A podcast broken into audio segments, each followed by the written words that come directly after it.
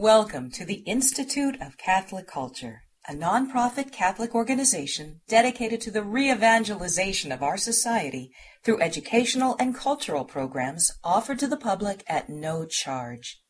This and other presentations, hundreds of hours of audio, are available for free on our website, www.instituteofcatholicculture.org. There you can listen to or download educational programs related to all aspects of our divine faith, and you can review our schedule of upcoming events. We hope you can join us in person. Today's talk is going to be on the Epistle of Barnabas, and the Epistle of Barnabas is an apocryphal work, and I want to talk for a little bit about basically three things throughout this evening, divide the talk into three equal parts.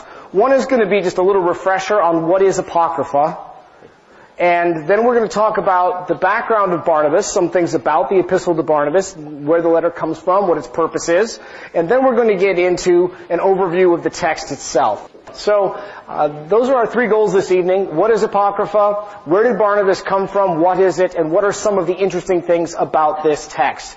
For the full text, you could Google it, look it up online. I know earlychristianwritings.com has 4 different English public domain translations, all very decent. And so if you wanted the full text, it was a little bit lengthy, so Deacon Sabatino decided that stewardship of the earth entailed not killing too many trees to print out copies for everyone. But we will have, I gave you a handout with 2 sections of text that we'll talk about a little bit at the end in detail, and I have a number of quotes from Barnabas scattered throughout the talk, and then the PowerPoint will be available at the Institute's online website. So, point number one, what is Apocrypha? Basically stuff that looks like Bible but isn't. Maybe that's a very crude definition, but it's early Christian writing concerning the good news, what Jesus revealed, but it has been judged by the church to be not divinely inspired. And so that's going to be a key point that I want to keep in mind as we examine this, because a lot of these apocryphal books have names that sound like biblical books, but they're not. And they have even ways of referring to them, like by chapter and verse, that look like biblical books.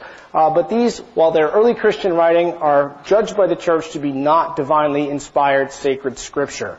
And so as a result, they have a similar theme, a similar tone, but they lack the divinely inspired character that gives us something that is special when we're talking about sacred scripture. The name itself, Apocrypha, comes from a Greek term, literally meaning things that are hidden. These are less well known compared to the biblical books. The Bible is the most published book in the world, and as a result, a lot of people have a great familiarity with at least the titles, if not the contents of biblical books. Apocryphal books, while early, and some of them enjoyed a pretty wide popularity, others not so much so, were never quite as popular as the biblical books themselves, which were obviously cherished and passed down and copied. And so they are less well known. Sometimes they're called hidden books. And in general, I don't know if you spent any time talking about the Apocrypha in recent previous institutes, but it can be useful to know that there was a whole world of early Christian literature out there, because sometimes people will use the hidden character, that is to say the less well-known character of these biblical books, kind of as a pretext for sensationalism. You know, sometimes people go trolling through the Apocrypha, which exists in collections. You can get yourself a nice multi-volume work of early Christian Apocrypha and Jewish Apocrypha and read through it. They're not locked up in some Vatican vault for only the elite to have access to. But some people would pretend that these things are like secret knowledge that the church has kept under lock and key, and only, you know, Mr. Brown with his Da Vinci Code has unlocked the seal and given you elite access into these hidden things that are forbidden for most people to read. No, not so. Most scholars have known about this, been around for a long time. The Church Fathers studied it. The medieval period was well aware of it. The Reformation had a whole new chance and perspective to review this kind of material. It's been part of critical Bible study for a long time as well. So it's less well known, but it's by no means kept secret. Just want to rob the sensational value right there. Now, generally speaking, how did the Apocrypha come about? To understand what makes something Apocrypha versus divinely inspired sacred scripture, it's useful to have a basic understanding of where we get our canon of sacred scripture, where we get our judgment that the New Testament, for example, includes these 27 books and no others. Now, this will be fast by way of review, because I want to actually spend time talking about Barnabas this evening, but just as a thumbnail sketch to work through some of the stages of how we got the 27 books of the New Testament that we have and that we call the New Testament, I wanted to quickly go through some of the stages. Probably most of you know that first, the New Testament did not drop from the sky complete. Jesus didn't say, before I ascend, please sit down and duly record these 27 books worth of information. Rather, these things were all written by individual people, individual places, for individual purposes, over a period of time that probably spanned from the mid-30s, if we take the traditional early dating for the Gospel of Matthew, all the way through perhaps to the very end of the first century, if we take the late dating for John's Apocalypse. So the church of the first century didn't even have a complete New Testament for most decades because it hadn't all been written down yet. But then after it was written down, of course, circulation and copying and agreement about what constituted the entire New Testament took some time. So please disabuse yourself of the notion that the church of the first or even the second or even the third century was walking around with everywhere complete copies of the New Testament like what you might carry around today. Not so. Canon formation takes some time.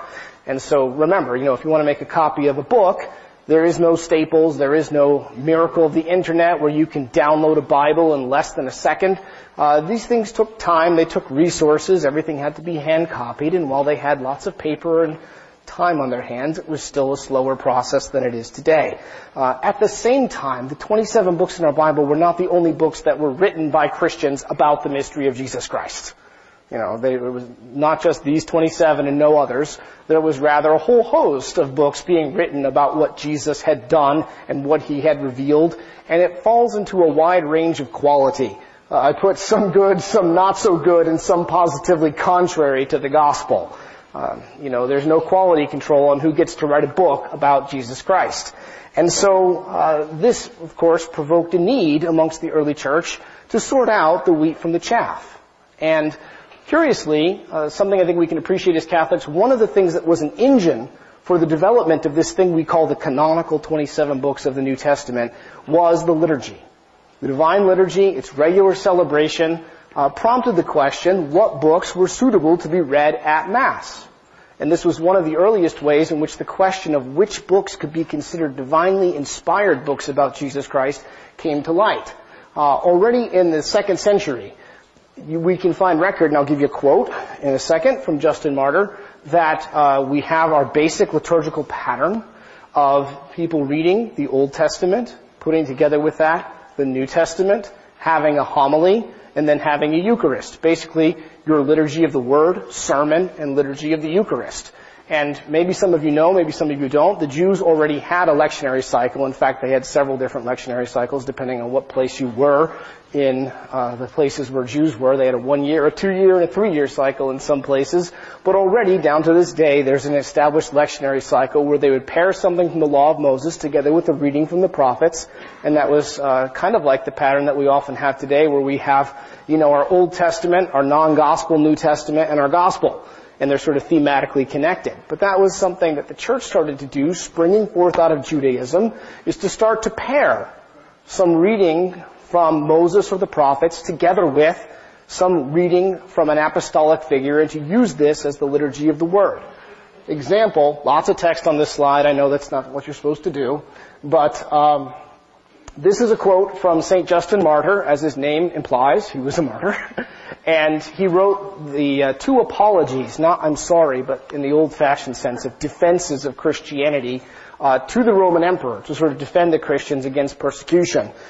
Dates from around 155 to 157 A.D. And in the 67th chapter of the first apology, we get a nice quote about what an early Christian liturgy looked like. And on the day called Sunday, all who live in cities or in the country gather together to one place. And he calls these things the memoirs of the apostles, because they don't have the term New Testament yet.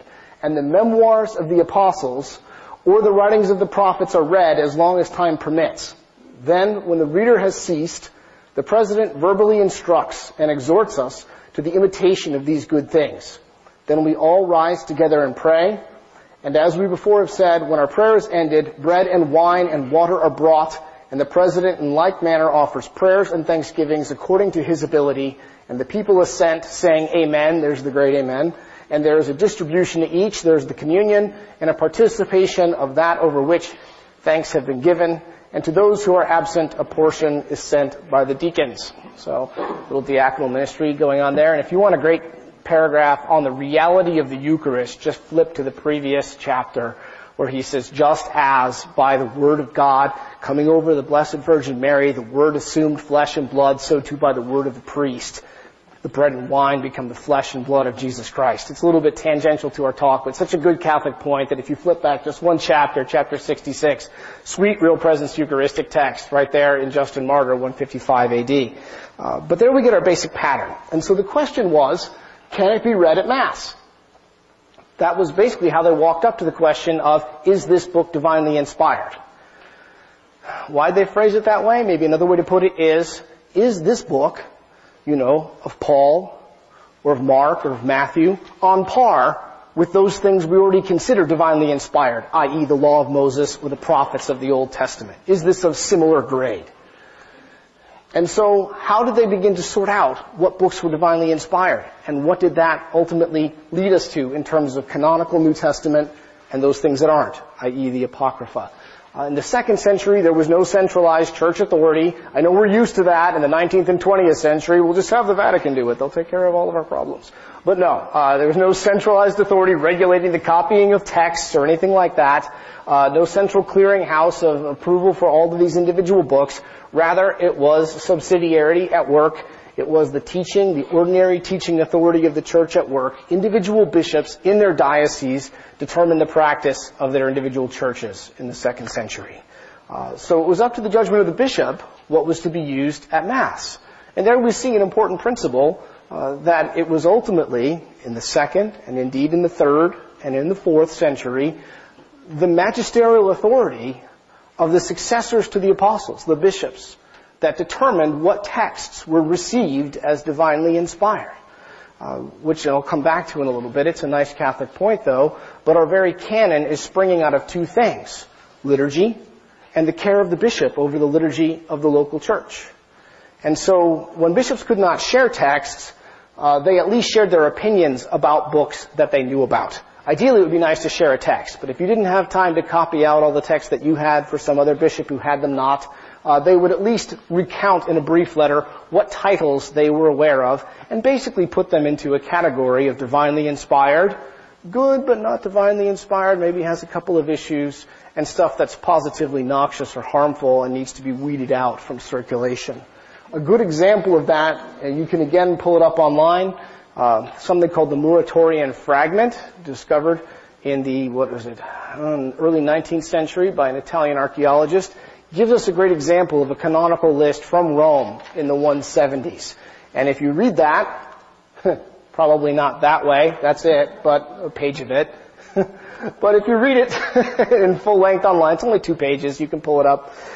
You can see that it will divide all the books that the author knows about into things fit to be read at Mass, i.e. divinely inspired, things useful for Christians but not to be considered inspired, and then things fit for the circular file, as some of us used to call the trash can before we recycled everything.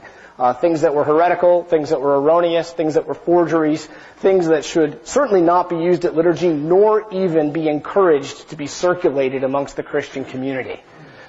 Now, it was necessary as the great bulk of Christian writing began to increase in the 2nd and the 3rd and the 4th century to get some more concerted judgment about what was divinely inspired sacred scripture. There was a whole welter of works being written in the 2nd, 3rd, and 4th centuries, and I didn't have time to paste up a whole... you can find dozens of these titles. I just started to cherry-pick some of the more popular apocryphal works that were out there. There were several different Gospels, besides the 4 canonical Gospels that you were aware of. It might strike you as funny, but the Apocalypse was actually a very popular genre. And so you probably only know the Apocalypse of St. John, also called the Book of Revelation, but there were several other apocalypses being written and circulated. One attributed to Peter. This is a Jewish work, but it's basically an apocalypse. One attributed to Thomas, another to Paul, another to the Blessed Virgin Mary, and then another Jewish one called the Seventh Vision of Enoch. But all of these are not legitimately attributed to the figures whose names are there in the title, but nonetheless were circulating as if these were revelations about the end times from these figures that had, of course, a prominent name either in Judaism or in Christianity. There were lots of different books with the title of Acts. There were dozens of epistles, some of them claiming to have apostolic authorship, some of them not, and a whole bunch of other literature, sometimes sayings of our Lord, sometimes, this was a fun genre, what our Lord taught, big open question, right? In Acts, Jesus teaches the apostles concerning the kingdom of God for 40 days after his resurrection and before his ascension, but not a word is said about exactly what Jesus instructs them for those 40 days. Tasty biblical lacuna. Insert lots of curious teachings that are alleged to be what Jesus taught his apostles during that time. And then sometimes, for those that liked to have the secret knowledge version of Christianity, things purporting to be insider information about what Jesus really said, taught, or did, or the inside meaning only fit for the elite. The tendency of Gnosticism to ape things like Scientology these days, if you're up to it, pay us a little bit more money and we'll let you on the good stuff, is a perennial one, and sometimes there was a few decades worth of effort to suppress these texts that were forged by Gnostics for the forwarding of their heresies or the promotion of their sect in the name of this or that important or apostolic figure.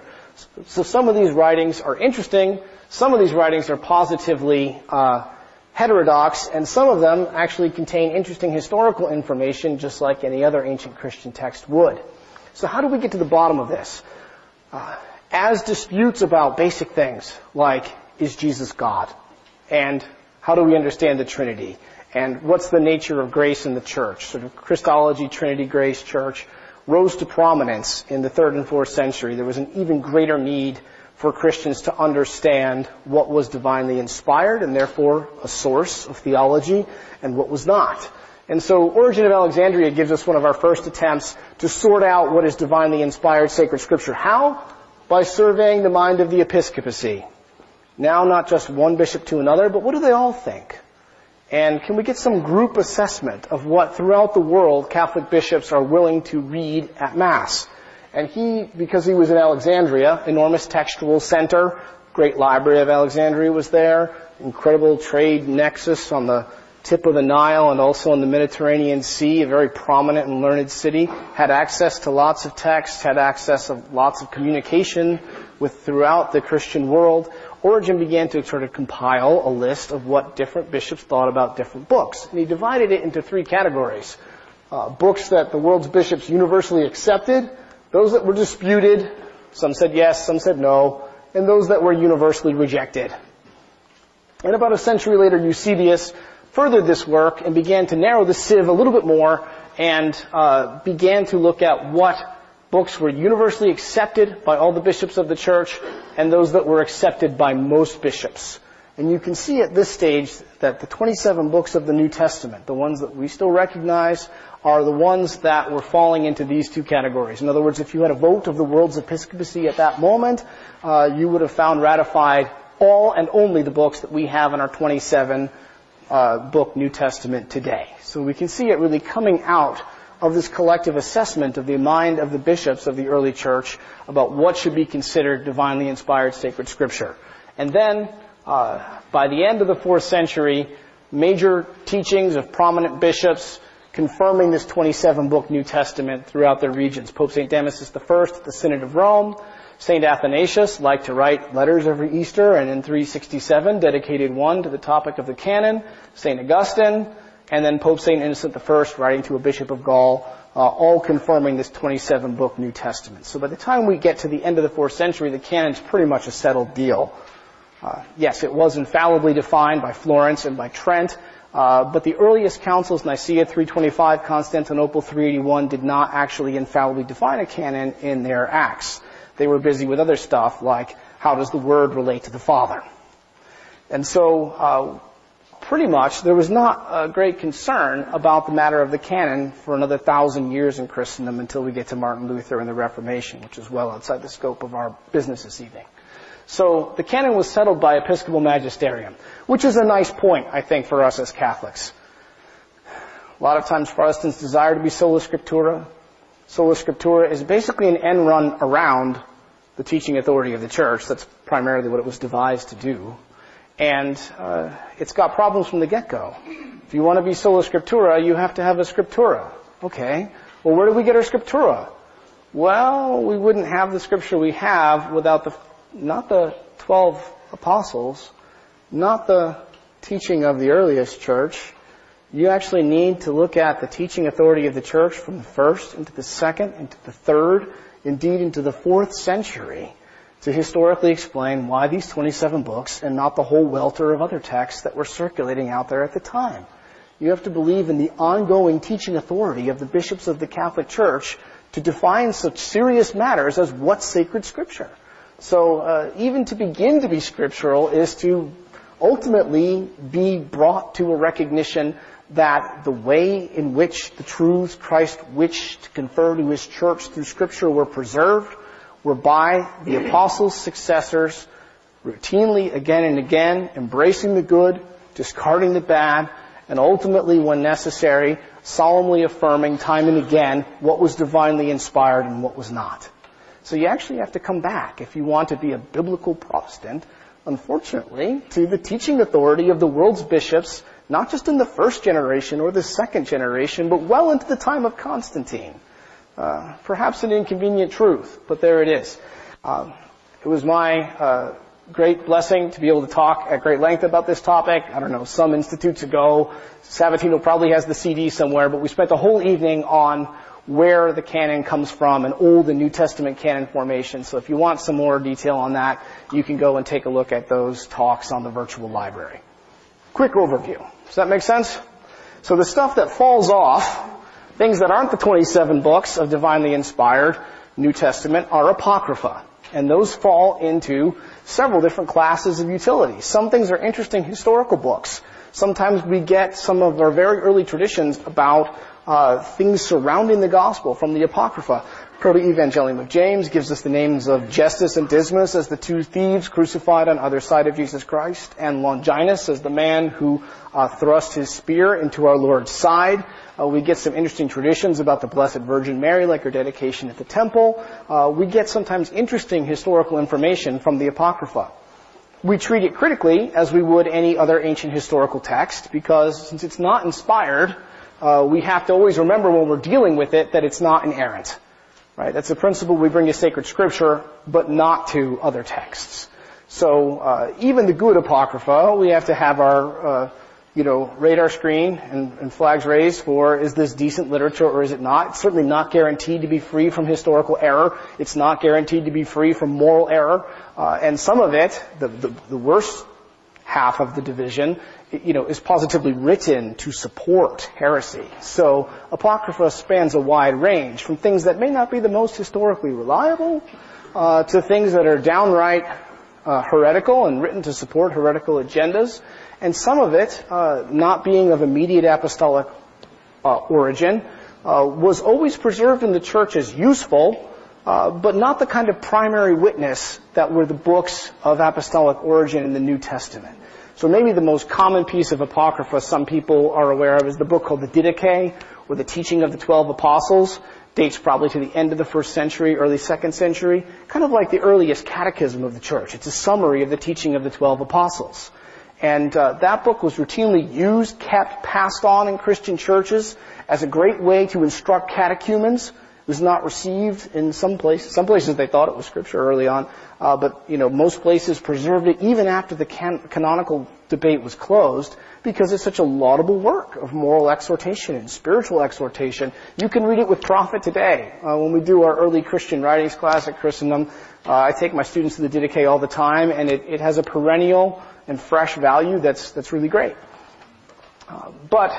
So some can be morally useful, some can be historically insightful, some could be positively heretical, and so we have to approach it critically. Now this gets us into Barnabas, our topic for tonight. One of these early Christian works is the Epistle of Barnabas. So, it's a good example of the kind of difficulty that attends study of the Apocrypha, these less well-known works, because there's a relative scarcity of information about it. We don't get a super lot of testimony about it from the early church fathers, and therefore there's a lot of scholarly theories, but I'm going to try to save you some time and cut a bright line through the stuff that we can say more reliably about Barnabas. Who wrote it? When did you write it? To whom did you write it? And why? Some basic questions. Internal evidence is scarce. If you look at the text, there's no identification of the author, there's no identification of the audience, and there's only a few clues regarding its date.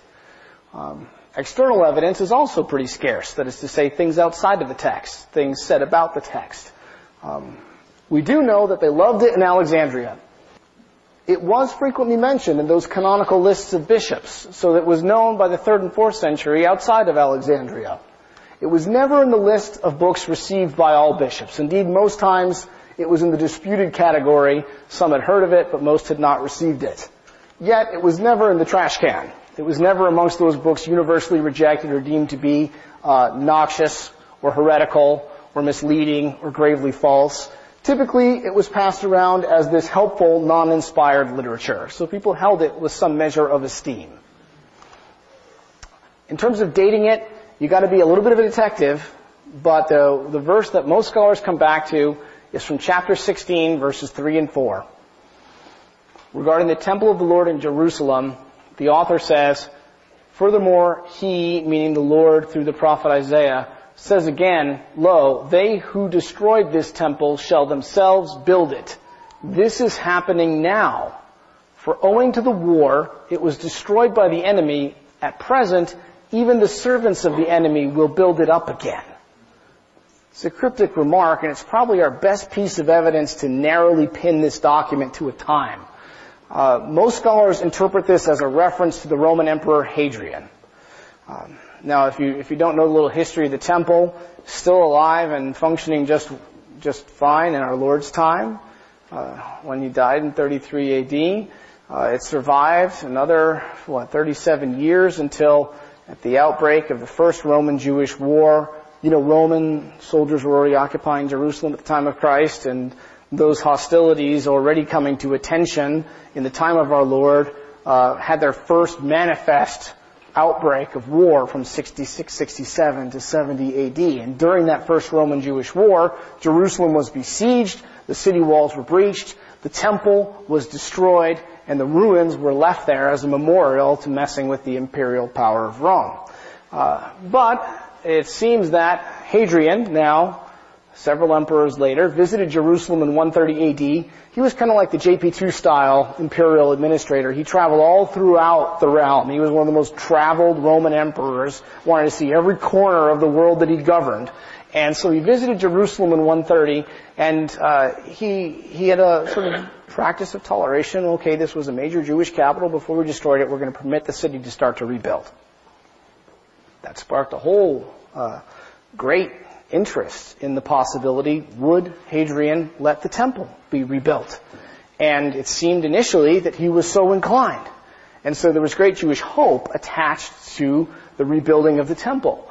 But it seems, and it's a bit of a debated matter between Roman historians and some of the rabbinic history, but it seems at some point someone persuaded Hadrian that if the temple were dedicated to Yahweh alone, this would inevitably end up in some sort of sedition, and that there had to be a clearer tie to Roman imperial power to remind them that though they were building their capital city, they were still under Rome. And so they got the brilliant idea of naming it not Jerusalem after it was built, but Aelia Capitolina, after Jupiter Capitolinus, the imperial god of the Roman Empire, which didn't go over so well regarding the renaming of the holy city from Yahweh is our peace to remember that Jupiter is boss.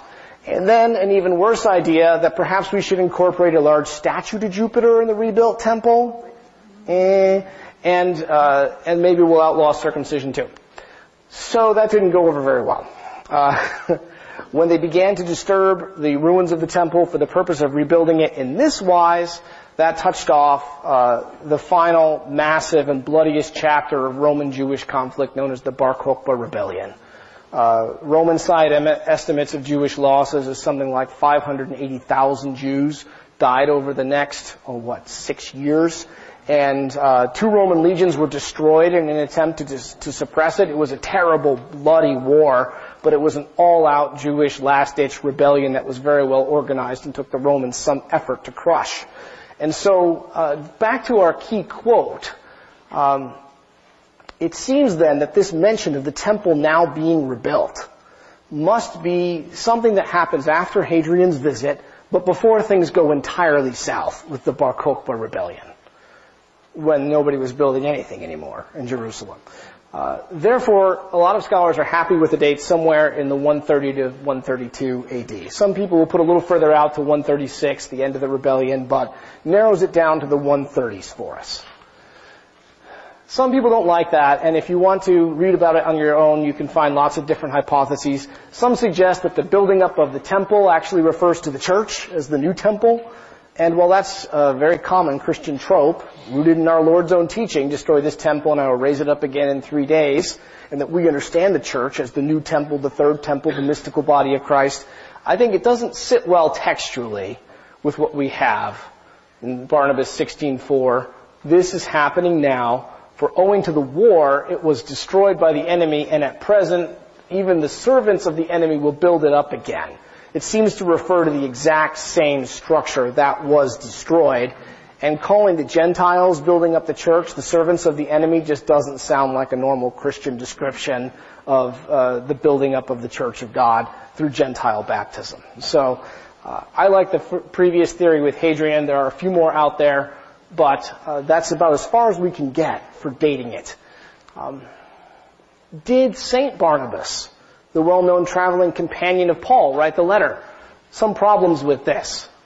One chronological, another theological, and a third one that I think is weaker comes from its birth in Alexandria. Just a quick review of the life of St. Barnabas.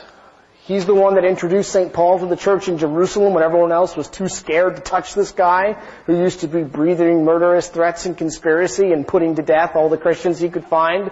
It was Barnabas that stuck his neck out and introduced St. Paul to Peter and to James in Jerusalem. He's also the one that goes looking for Paul when Paul goes back to Tarsus to recollect himself. He's the one that traveled with Paul during Paul's first great missionary journeys in the 40s. He was the one who went with Paul to the Council of Jerusalem in 50 AD to defend the validity of incorporating Gentiles into the church through faith and baptism. We know he's still alive from 1 Corinthians 9:6. Paul mentions him as still evangelizing. He's not together with Paul in Corinth. He's somewhere else, but he's still at work. And so around 56, 57, he's still alive. Some people look, this is harder to sustain, Colossians 4:10. Seems to indicate that John Mark, previously the disciple of Barnabas, has now taken over Barnabas' ministry. And some people presume on the basis of that perhaps Barnabas has died by the time that Paul writes Colossians in prison around 61 and 63. That also seems to fit with some traditions that record that Barnabas was martyred in Cyprus in 61. And so those two dates fit together nicely. Although those lovely Jesuits who make a life's work out of editing the lives of the saints. They're called the Bollandists. They have a massive collection of things called the Acta Sanctorum, the lives of the saints, basically. Kind of say all these traditions are relatively late and unreliable. Would that we knew more about the end of the life of Barnabas. We know he was a huge figure in the earliest church, but the extra-biblical records about how he ended his life are pretty scarce. But in all cases, we don't have a record of him like a St. John, coming to our Lord very young and living so long that, even John has to say at the end of his gospel, Jesus didn't say I was going to live forever. That funny conclusion to John 21, where John wants to make it clear it's just a rumor that I'm not going to die. Jesus never said that. And so, given that Barnabas is not like that, it seems impossible that he wrote it if we go for a date in the early 130s. There are also some theological problems with the work. Johannes Quasten, a major Catholic scholar of the early church and the church fathers, I think summarized it best, so I just gave you a quote from his Patrology. Modern research has definitely established that the Apostle Barnabas was not the author of this letter because of the decidedly harsh and absolute repudiation of the Old Testament. That might be a little bit of an overstatement, but it is a pretty harsh text in some of its treatment. Because of this pronounced antipathy to everything Jewish, Barnabas cannot possibly come into consideration as the author of the epistle. A wide chasm yawns between the teachings of St. Paul, to whom Barnabas was a missionary companion, and the views voiced in the Epistle of Barnabas. Now, I'm no Quasten, but rereading that a few times before I sat down to draw up this, I think even if you have a somewhat deep familiarity with the thought of St. Paul, it does not ring true to what you would expect from someone who was Paul's traveling companion and fellow struggler in the establishing of the right view of the Old Testament coming forth into the New. So it's got a somewhat funky theological flavor, and for that reason, other folks, dating issues aside, were skeptical about its authentically Barnabine origin. An argument of lesser value. Everybody knows it and loves it in Alexandria, but it was much slower to catch on elsewhere in the Christian world, leading some people to suggest perhaps it originated in Alexandria. So the big question is, who wrote it? And the best answer is, we don't know. There's really there are a lot of other hypotheses that move on from there, but I don't think any of them has captured anything like a majority view in scholarship. And sometimes that's what you get with the Apocrypha. But can we guess? Okay, sure, fine, we'll guess. One common broad theory is that based on the way it interprets the significance of the Old Testament, it sounds a lot like something coming out of Alexandria. It reads a lot like, for example, when it discusses the significance of the Old Testament dietary laws, the Platonist Jew Philo of Alexandria, who was a contemporary of Christ, wrote a commentary on the Law of Moses called The Special Laws, wrote some other commentaries, and his approach to the significance of some of these things tries to meld Greek philosophy and Jewish revelation in a way that has a distinctively Alexandrian tone to it, and that tone does seem to be present in Barnabas. So based on that, most folks suspect probably written in Alexandria sometime in the 2nd century AD. 2nd century based on the dating we just talked about, Alexandria based on the theological tone. So why is it called the Epistle of Barnabas? Well, one view I think is possibly quite reasonable is that was the guy's name, and it later became conflated with Barnabas the Apostle. Why? Because some of its themes are really Pauline. It does ring true to some of Paul's major theological points. So, a letter by Barnabas talks a lot like St. Paul. Maybe people would eventually make the conflation. Can we call it a forgery? Hard to do that since it never claims to be written by Barnabas. So, usually that would get you thrown into the dumper when they were weeding out the good, the bad, and the ugly in the canon. If you were trying to make it seem like you were Peter or Paul or Mary, in writing this book.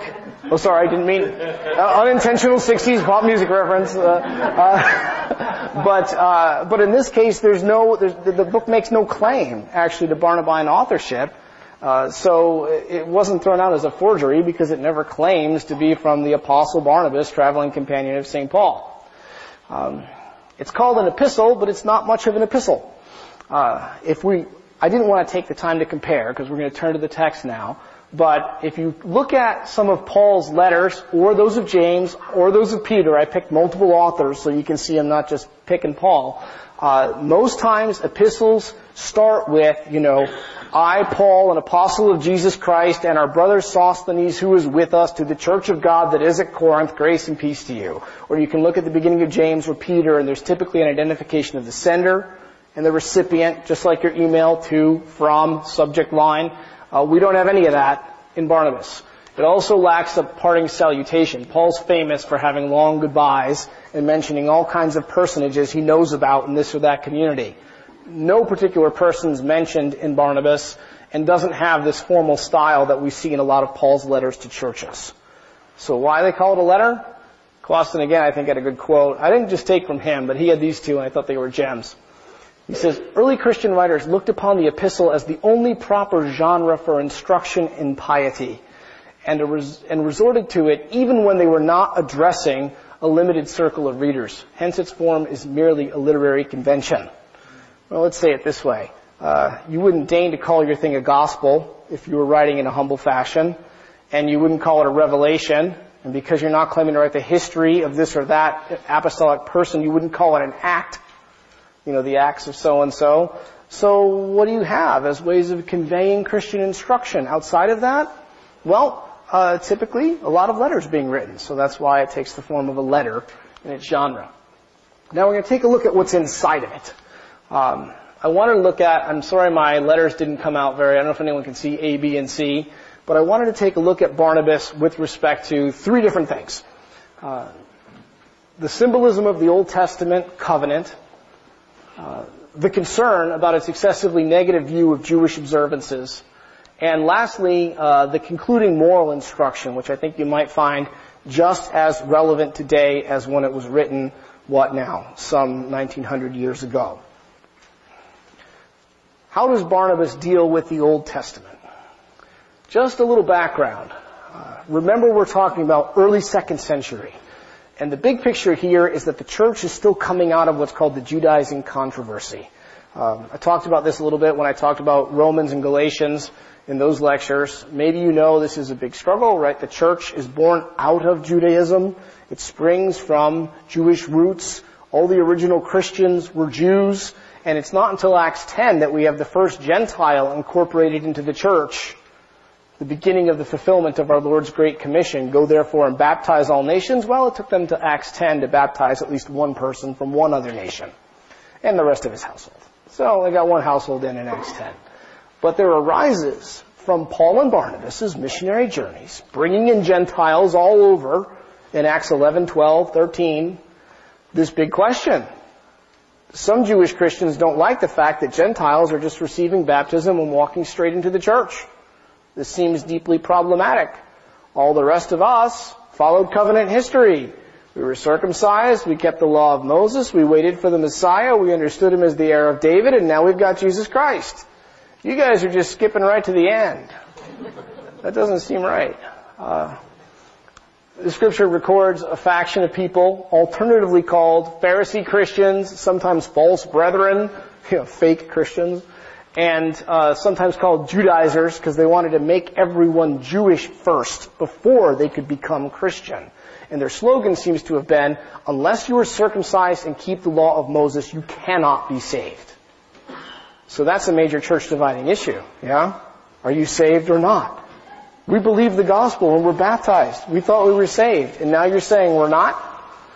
And so we have a first ecumenical council of the church in Acts 15, the Council of Jerusalem, which firmly taught, no, the Gentiles are saved as we are, through faith in the good news and through baptism. And it's not the old law that saves, but rather it's faith and baptism that incorporate one, Jew or Gentile, same way, into the new covenant. So, nice pattern in the history of ecumenical councils. Just because a council bothered to teach something doesn't mean the error goes away. It persists. The Judaizing error persists so much that Paul has to write Romans and Galatians, both explicitly hammering on this point after the council. And then St. Irenaeus of Lyon, 2nd century bishop and martyr, has a nice book called Against the Heresies. It catalogs all kinds of early Christian heresies and tells us that schismatic groups, breakaways of this origin, Judaizing groups called the Ebionites and the Nazarenes, lasted well into the 2nd century of the church, well into the time frame of our Epistle of Barnabas. So there's a big question here that the author, no doubt, wants to emphasize the importance of the new covenant. And Barnabas shows us some significant struggles in the early church. We receive all these nice packages tied up in doctrinal bows, well and neatly worked out, hard questions, struggled over for centuries, and you just open up the catechism and read it and say, that's a relatively painless way forward. And it is, but it stands on the, foundation of centuries of theologians, sometimes working through many controversies to articulate something, just so. And so, in the time of Barnabas, we see the struggle, of people to articulate fundamental questions. Like, what's the relationship? What's the balance between the Old Testament and the New Testament? What's the relationship between the covenant that God made with Moses and the covenant that God made with Christ? And a lot of times these days, we're familiar with short little slogans that get us the synthesis correctly. One phrase you often hear Catholics say, it's a good and faithful one, the Old Testament is fulfilled by the New Testament. Fulfilled connotes some kind of continuity, right, but also the superiority of the new over the old. One's on the way, the other one gets all the way there. You could think of our Lord's own saying, Matthew 5:17, "Think not that I have come to abolish the law and the prophets. I have not come to abolish, but to fulfill them." Or sometimes we say the Old Testament foreshadows the New.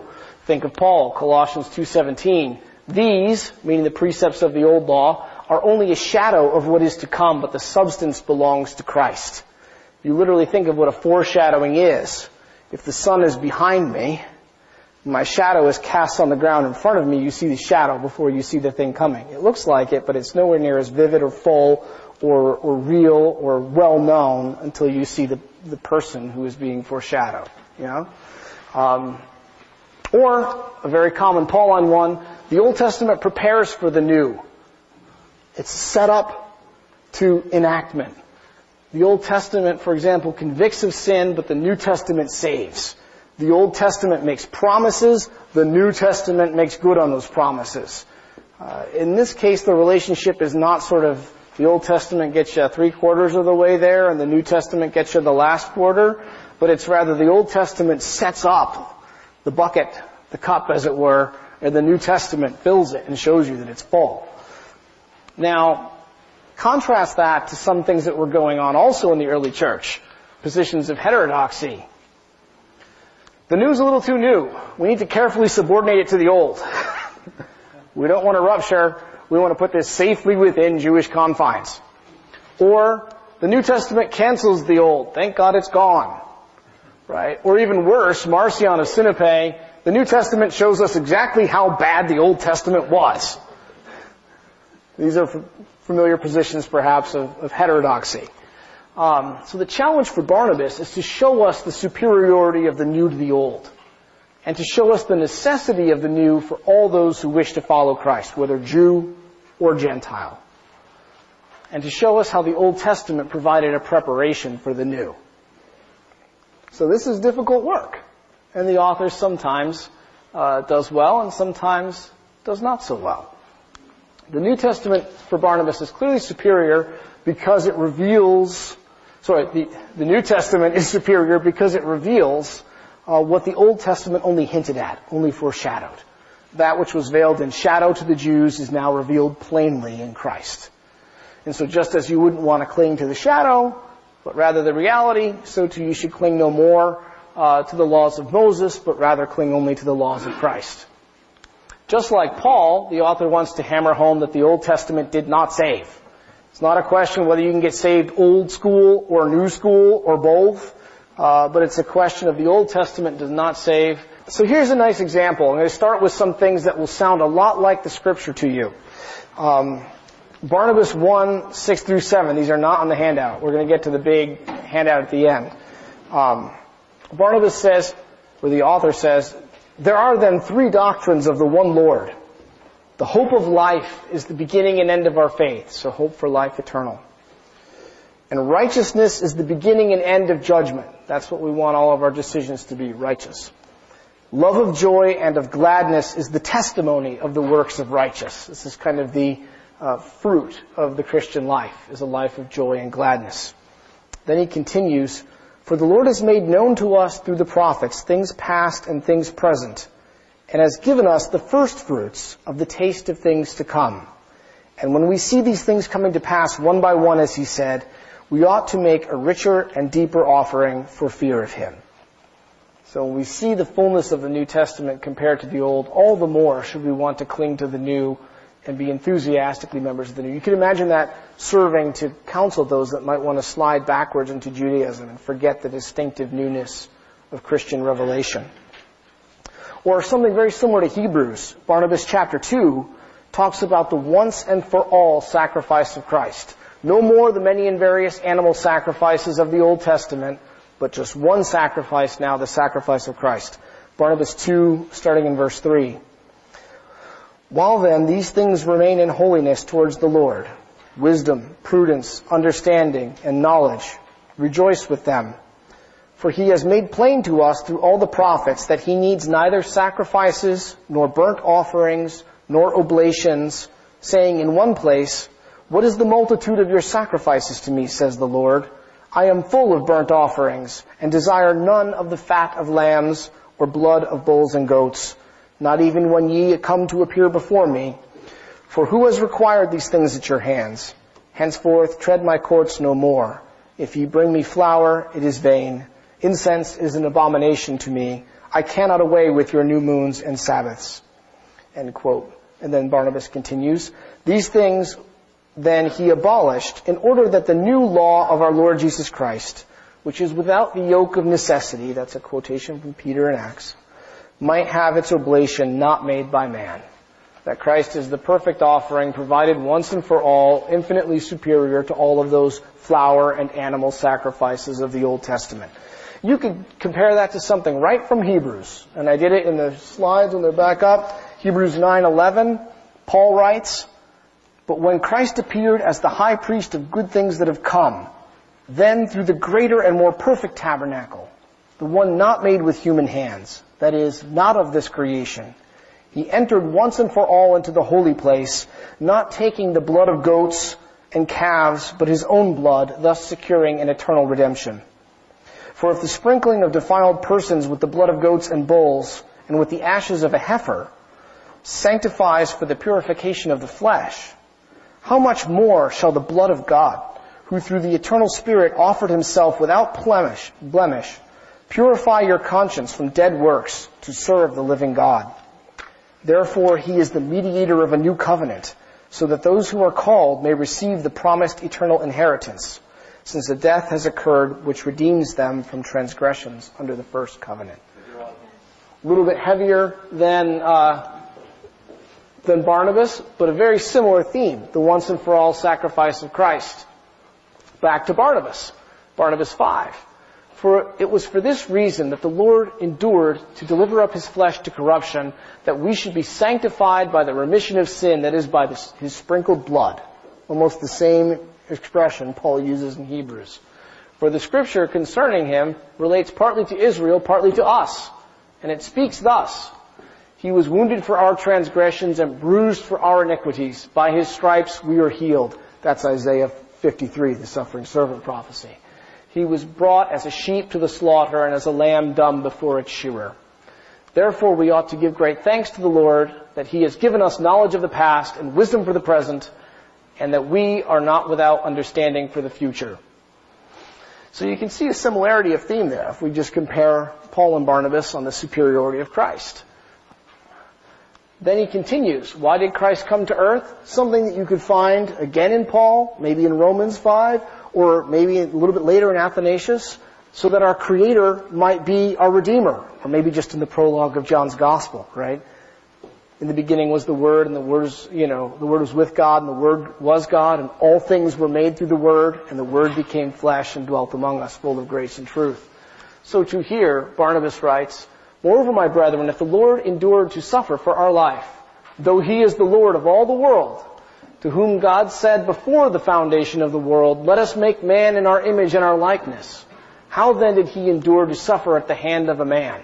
So Barnabas asked the question, why did Jesus, who was the one, the Word was in dialogue with God the Father at the very beginning of Genesis, why did he suffer?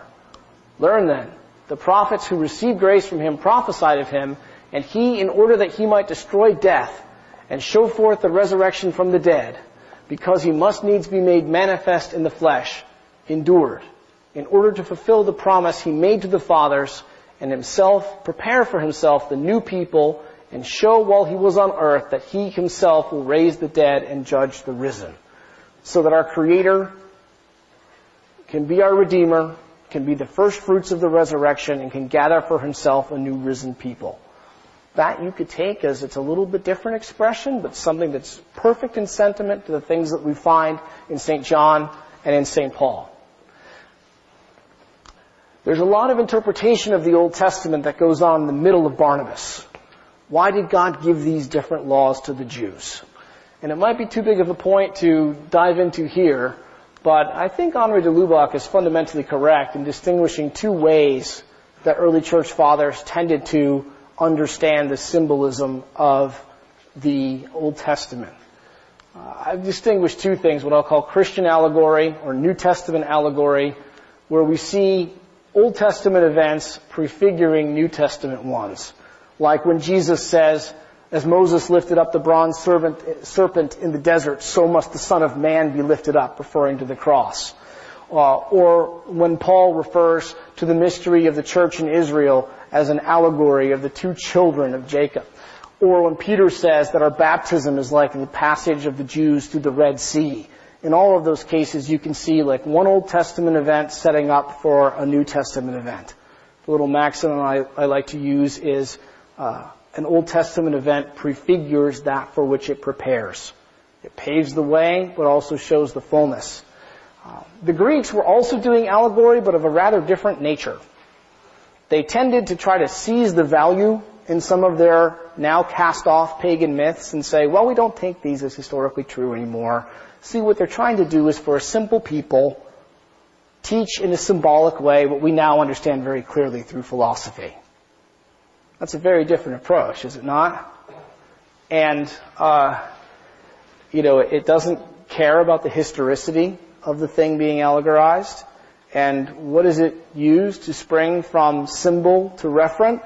Well, probably, Greek philosophy, Greek thought, things that seem plausible to you, or some other value system is brought in, as opposed to the value system of biblical history to make the leap from this thing to what it signifies.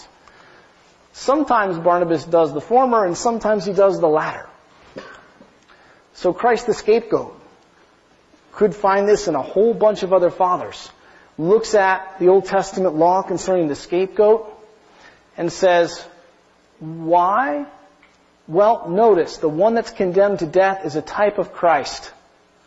And the scarlet wool that's tied onto him is ultimately a figure of the long scarlet robe that he wears, that he's covered in the blood of his passion, and that's the thing that's going to make him recognized publicly as King of the Jews. And just as the scapegoat was driven out of town and reviled, and thorns were placed on its head, so too Christ. And so what he's doing is just saying, look at how this Old Testament ritual and what it did in this atoning goat sacrifice set up for what Christ did in a much fuller way. That's probably your standard Christian style of allegory. The ritual law of the Jews set us up for the fulfillment of this ritual in Jesus Christ. But he switches modes sometimes, and sometimes this gets curious. I find these things a little bit arbitrary from time to time, because what he's doing is looking at the kosher laws, which are perplexing, and trying to come up with examples for why God gave these prescriptions to the Jews. Don't eat bacon, don't eat shellfish, don't eat weasel, weasel's in there, don't eat hawk, don't eat eagle. And why did God give all these dietary prescriptions? Here Barnabas takes a straight-up kind of Alexandrian approach, doesn't look at biblical history or necessarily even biblical morality, and just says, well, the animals are symbolic of virtues, or vices in this case. Swine are prohibited, because that means we shouldn't be like swine. With men who are like swine, that is to say, when they have plenty, they forget the Lord. But when they are in want, they recognize the Lord, just as the swine, when it eats, does not know its master. But when it is hungry, it cries out, and after receiving food, is silent again. So why were the Jews forbidden to eat swine? Basically, don't be a swine. Don't grunt for God every time you want something and then forget Him when you're full of what you got. Likewise, the legal animals, the ruminants, are nice because they meditate. We even use that word, right? Ruminate. Basically comes from chewing your cud.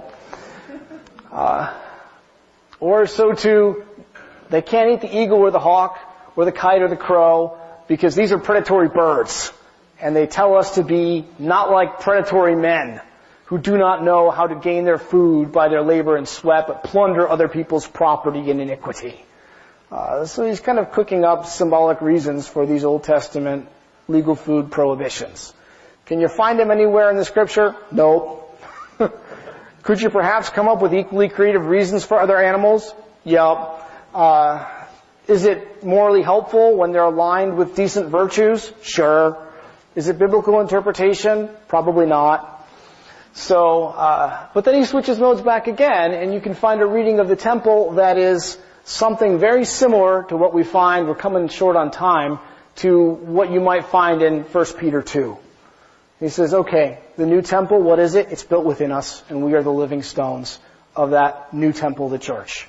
So some turns of Barnabas, again, ring very true to other early Christian writing, indeed divinely inspired writing, the first letter of St. Peter, our first pope. Now, I put on the slide, and maybe I'll briefly click through it, some of the things that get Barnabas in trouble in the commentary tradition. He calls the temple vain and heathen-like, for they consecrated him, meaning God, in the temple almost like the heathen. But don't they remember that God says that he can't be contained in a building? Well, sure, the Jews remembered that, but that's probably not what they thought that they were doing. Nonetheless, Barnabas finds the Jewish reliance on the temple to be vain and to be rightfully their embarrassment when the temple has been knocked down. Also has a rather severe view of the Jews carrying out the Old Covenant. So yes, they're the bearers of the Old Covenant for about a day or two. In his view, the Jews had the Old Covenant from the time that God gave it to Moses on Mount Sinai to the time when Moses cast the tablets on the ground because of the golden calf. And after that, they had it not. They had broken it, and we were just waiting for the Christian era after that. Not the biblical view of the Old Testament from the time of Moses to the time of Christ. Even further, this is usually the howler cited in all literature. Barnabas attributes the Jewish ongoing practice of circumcision from Moses to Christ as due to, quote, the seduction or the being misled by an evil angel. So there you see kind of a nice Alexandrian view of circumcision as a mutilation of the flesh, and of these people and their physical observances being misled by something that was not spiritual but physical and thus evil. That, some of you are already kind of like, and you can get a sense that this is departing in tenor from typically what you might find throughout the New Testament. It's true, there is a spiritual value to circumcision. And it's also true that at the same time, no New Testament writer condemns the Jews for keeping the practice of circumcision from the time of Abraham to the time of Christ. Even Paul lets Jewish Christians be circumcised, so long as they don't think that that's their salvation. So very different from the tenor of Barnabas. I gave you a couple quotes just to back that up from St. Paul, and a couple more quotes from St. Paul that presents the law of Moses as necessary and good, but preparatory. Why did God give the law to the Jews? For Paul, to prevent transgression until Christ came who can remit sins, to convict the Jews of their sins so that they might understand Christ's mercy for what it is. And very positively, the law is described by Paul as Israel's custodian, disciplinarian, nanny, to form Israel in its adolescence until the Christ came. So would Paul think that the observance of the law from the day after the golden calf to the time of Christ was somehow wicked? I dare say he would not. So there sometimes you see a rather different theological tone. The last thing I'll wrap up with is the thing on your handout where you can take a look at the concluding moral instructions of Barnabas. And this takes us from the rough field of his view of some of the Old Testament to something that is flawless and perennial, something that you can find also copied in other early Christian literature. The Didache has its own set of moral instructions, much like this. And some of the things that Barnabas wrote are just as useful to us today as they were in the 130s. He talks about the way of light versus the way of darkness. In the Didache, it's called the way of life versus the way of death. And this way of presenting two paths to the reader, whether Jew or later Christian, goes so far back that we can find it in the Canticle of Moses, where God says, "Behold, I have set before you this day life and death. Choose life so that all might be well with you and you can arrive at the promised land." And Christian authors took that up and used the same set of exhortations to say, if you want to get to the heavenly promised land, here's what you've got to do.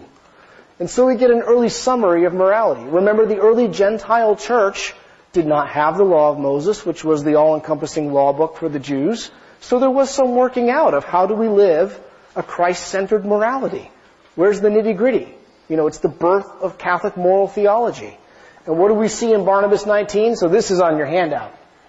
The way of light is this.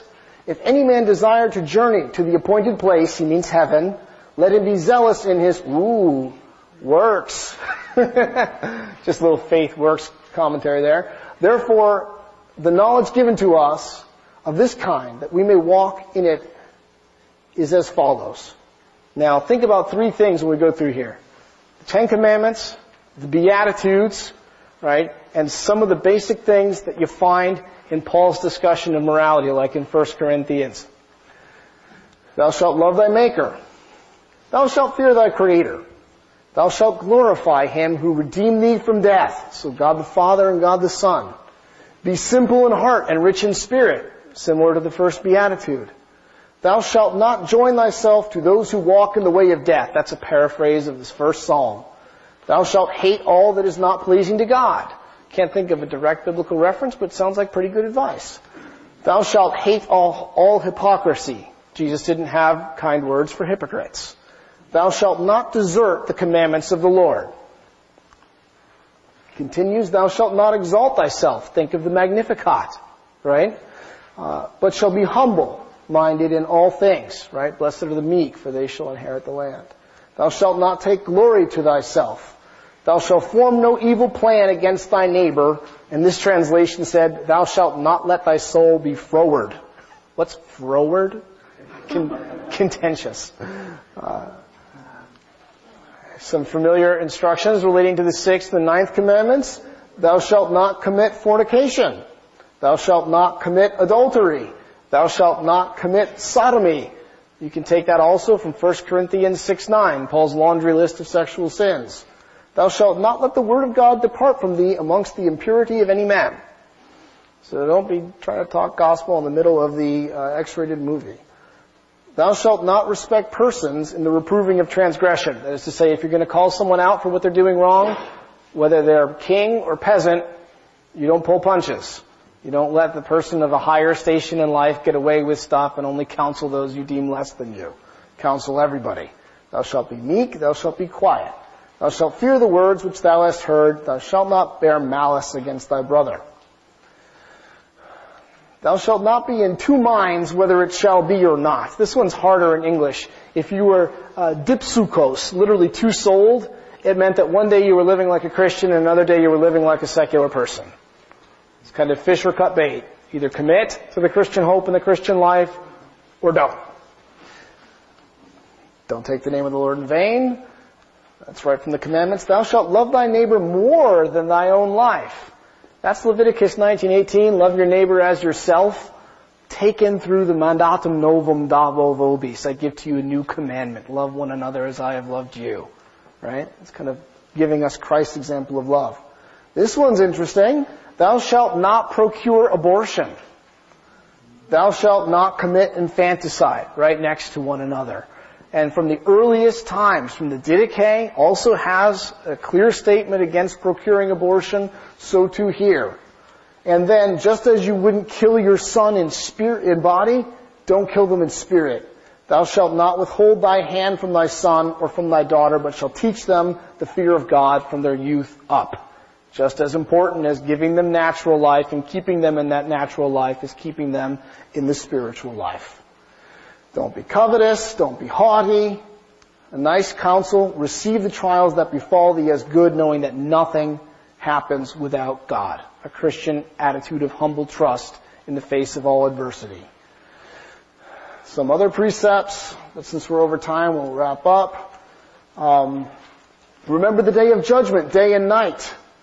Seek the society of the saints, either laboring by speech and going out to exhort, and striving to save souls, or working with thine hands for the ransom of thy sins. In other words, giving the fruit of your hands to others as alms. Don't be hesitant to give. Don't grumble. Don't cause quarrels. Confess your sins. Thou shalt not betake thyself to prayer with an evil conscience. This is the way of light. And then a brief paragraph on the darkness. But the way of the black one is crooked and full of cursing, for it is the way of death, eternal with punishment. And in it are the things that destroy their soul: idolatry, contentiousness, arrogance of power, hypocrisy, double-heartedness, adultery, murder, robbery, pride, transgression, fraud, malice, self-sufficiency, That sounds like a virtue, but what he means is the people that believe they can justify themselves and save themselves without the grace of God. Enchantment, obvious magic, covetousness, the lack of the fear of God, persecutors of the good, haters of truth, lovers of lies, knowing not the reward of righteousness. People that don't attend to the widow and orphan, those that love vanities, prone to speaking evil, murderers of children, corrupters of God's creation, turning away the needy, oppressing the afflicted, advocates of the rich, unjust judges of the poor, altogether sinful. And for our Catholic view that likes to emphasize the need not only to protect life from conception to birth, but also afterwards, notice the Catholic social gospel at work here. Not only is it important not to murder children in the womb, but it's important to provide for them, even if they are widows and orphans, and anyone that comes to you with empty hands. So, as Barnabas concludes, so too I leave you. I beseech you again and again to be good lawgivers to one another, remain faithful counselors of each other, remove from yourselves all hypocrisy. Now may God, who is Lord over all the world, give you wisdom, understanding, prudence, knowledge, patience. And be ye taught of God, seeking out what the Lord requires from you, and see that ye be found faithful in the day of judgment. If there is any memory of good, meditate on these things and remember me, that my desire and my watchfulness may find some good end. I beseech you, asking it of your favor. While the fair vessel, that means your body, is with you, fail not in any of them, but seek these things diligently and fulfill every commandment, for these things are worthy. Wherefore I was the more zealous to write you of my ability to give you gladness. May you gain salvation, children of peace and love. The glory, the Lord of glory, and of all grace be with your spirit. So that's the conclusion of Barnabas, and that's the conclusion of my talk, and that's my concluding wish for all of you. Barnabas is a little long, I was a little long, but I hope you have some better grasp of it now that you can go and read it on your own. It's 21 chapters, so it's an appreciable amount of pages, but now that you know what Apocrypha is, the background of the text, some of its high and lower points, you could easily read it in an hour at night with hopefully much more profit than you would have unaided. Thank you. How are we, regular people, supposed to know when we read something like that what we should believe and what we shouldn't believe? Oh, it's a hard question. The thing you're ultimately left with is looking at decent Catholic commentaries on these works of early Christian literature. There are some, multi-volume editions that simply are trying to get a lot of these texts in print. Maybe they have footnotes, maybe they don't have so many footnotes. But you can also find, the scholarship of sound Catholic theologians that are, experts in the theology of the early church fathers. I trotted out twice here this evening Quasten, who generally appraises the soundness or the orthodoxy of the various sources. His 4-volume Petrology is pretty beefy, but it's written as a reference work. So, you might open it up and flip through to this particular apocryphal book and see what he has to say. And usually tries to assess the noteworthy positive doctrinal things that might tie it with the main Orthodox traditions of the Church, and then other things that are spurious, or if it's an outright forgery, or if it was devised by this heretical sect. You'll often get an overview in Catholic introductions to these early Christian works. Certainly has not been a secret. There are generations of scholars who have basically tried to properly appraise this or that piece in the history of Christianity. So there are guides by people who are eminently learned men in the field that can start to sift through the significance of the document. But yeah, it is a mixed bag. All these things can be a mixed bag. Thank you, Doctor. Is there anything that you can say to generally characterize the attitude of the Christians of the early centuries toward this work? Particularly, did they hold it as valuable and did they pray over it? Yeah, good question. The thing that we seem to know for sure is that it was received early and enthusiastically in Alexandria. I was going to trot out a list of, we have some nice compilations of who thought what about various apocryphal works that have been compiled. Since the talk was already a bit long and I did want to actually talk about the epistle for a little bit, I cut out some of that. But St. Clement of Alexandria received it as canonical. His opinion was that this book should be considered divinely inspired sacred scripture. Origen of Alexandria, his personal opinion was that it should be received as such. This did not seem to be the majority opinion of those bishops that Origen himself surveyed. That is to say, outside the region of Alexandria, it seems to have had a lot less repute, fewer people knew about it, and also a lot less, therefore, reception, that it was not received by many churches as divinely inspired. Its knowledge and fame grew throughout the 3rd and 4th centuries, perhaps due to the prominence of Alexandria, but it never was in a position that it was received by even the majority of bishops, and certainly not all of them. But it was slow to grow out of Alexandrian usage and to even become on the radar screen of, say, the church in southern Europe or further east in Asia Minor. So it seems they used it in Alexandria. The other interesting data point we have is that Codex Sinaiticus, which is a 5th century, nearly complete copy of the New Testament, and interestingly, it alone, there are some other early ones that we found, like Codex Vaticanus and Codex Alexandrinus, which are also early complete scriptures, are relatively complete. But Sinaiticus, again from Sinai, so somewhere near Alexandria, had Barnabas, as well as the Didache, appended at the end of its New Testament.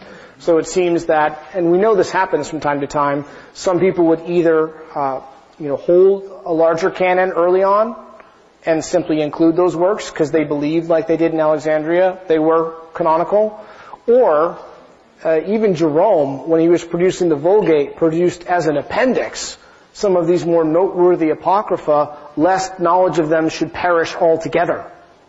And so some people, would copy them at the end, just so that something that was potentially useful would not be lost to the sands of time, because they knew that if it wasn't scripture, the chances of it being propagated were a lot more slim.